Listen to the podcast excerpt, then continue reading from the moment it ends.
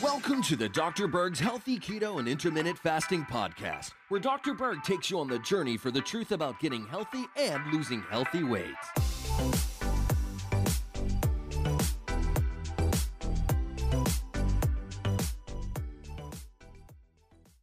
I'm going to show you the only cure that you'll ever need for Candida.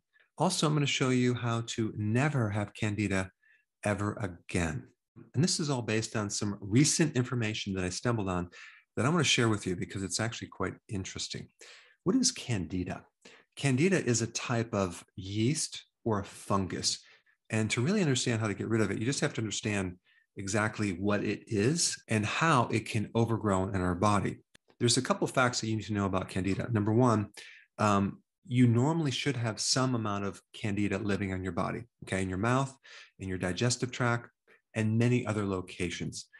The problem with Candida is when it overgrows. And there are quite a few different strains of Candida out there. There's like 150 different types, and some are more pathogenic than others. And so a yeast or a Candida is just one type of microorganism that is living inside your body as well as superficially. You also have bacteria, you also have mold, and you even have viruses that actually can help you as well. They're, they actually keep bacteria in check. Now, with Candida, it's the bacteria that keeps this Candida in check. And so, without bacteria, you get this overgrowth of Candida.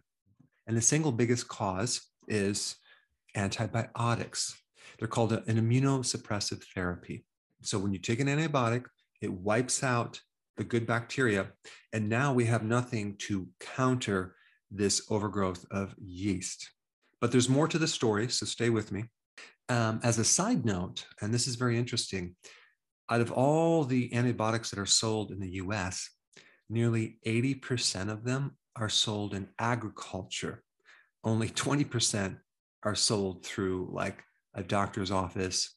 So our animals are given antibiotics not because they necessarily have some type of sickness, but it allows that animal to live in a stressful environment. It allows for or a dirtier environment or a less nutritious environment. Because if, if you're giving this antibiotic to this animal, it can at least temporarily lower the infection rate. Not to mention, it'll put on weight.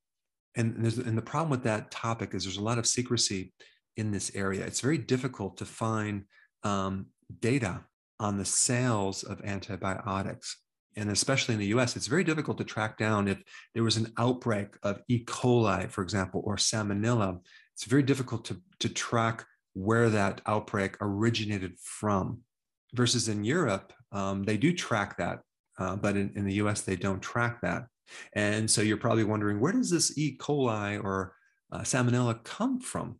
Well, it comes from the manure that is put on the soils that we grow these vegetables with the manure from animals who had antibiotics, who then ended up with super bugs and microbes that cannot be killed by antibiotics because the more antibiotics are given to an animal or a human, you develop antibiotic resistance. So, this whole focus on antibiotics is not just about you taking antibiotics, it's about the antibiotics given to animals. It's about the antibiotics given to animals that then create manure that we use in soils that we grow our food on. So if you're a vegan or a vegetarian and you don't consume these animal products, well, you might be getting indirectly from the soil those plants are grown on.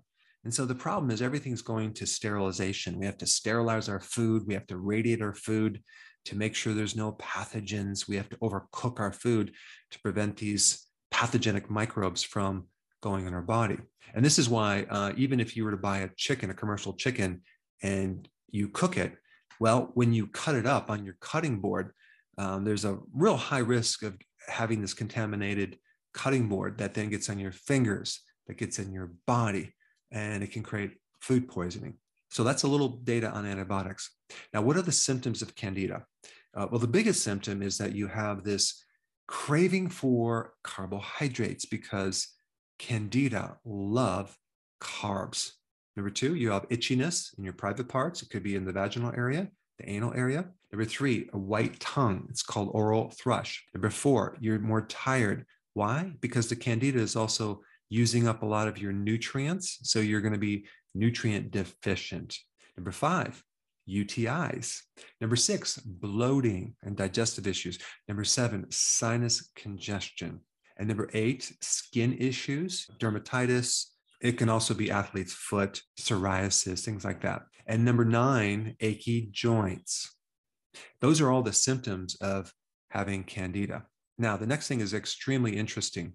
Um, candida does not like living in an acid environment. It loves to live in an alkaline environment. And so killing off your microbes kill off something called acidophilus. That's acid creating microbes. So you kill those off, and guess what? Your pH changes. Your pH starts to increase, and you become more alkaline in your large intestine. And this is a perfect environment for candida. And the problem is when candida eats the sugar, that's what they live on, the byproduct is ammonia. And ammonia is very alkaline. So then having candida makes the environment more alkaline for more candida to thrive in. And also, I forgot one more symptom about candida. You might have like um, ammonia breath because this is a gas that is being released um, from the byproduct of this yeast or candida infection. And you'll usually have this ammonia breath. All right, there's a couple other things that will make you alkaline too. Consuming sugar. Yeah, that's right. Too much sugar makes you more alkaline, not more acid.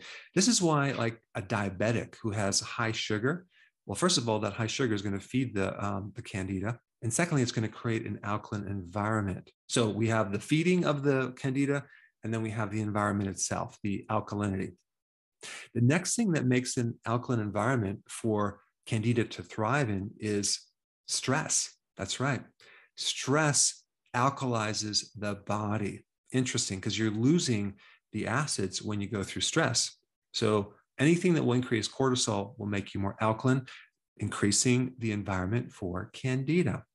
The next thing is birth control pills, as well as being pregnant.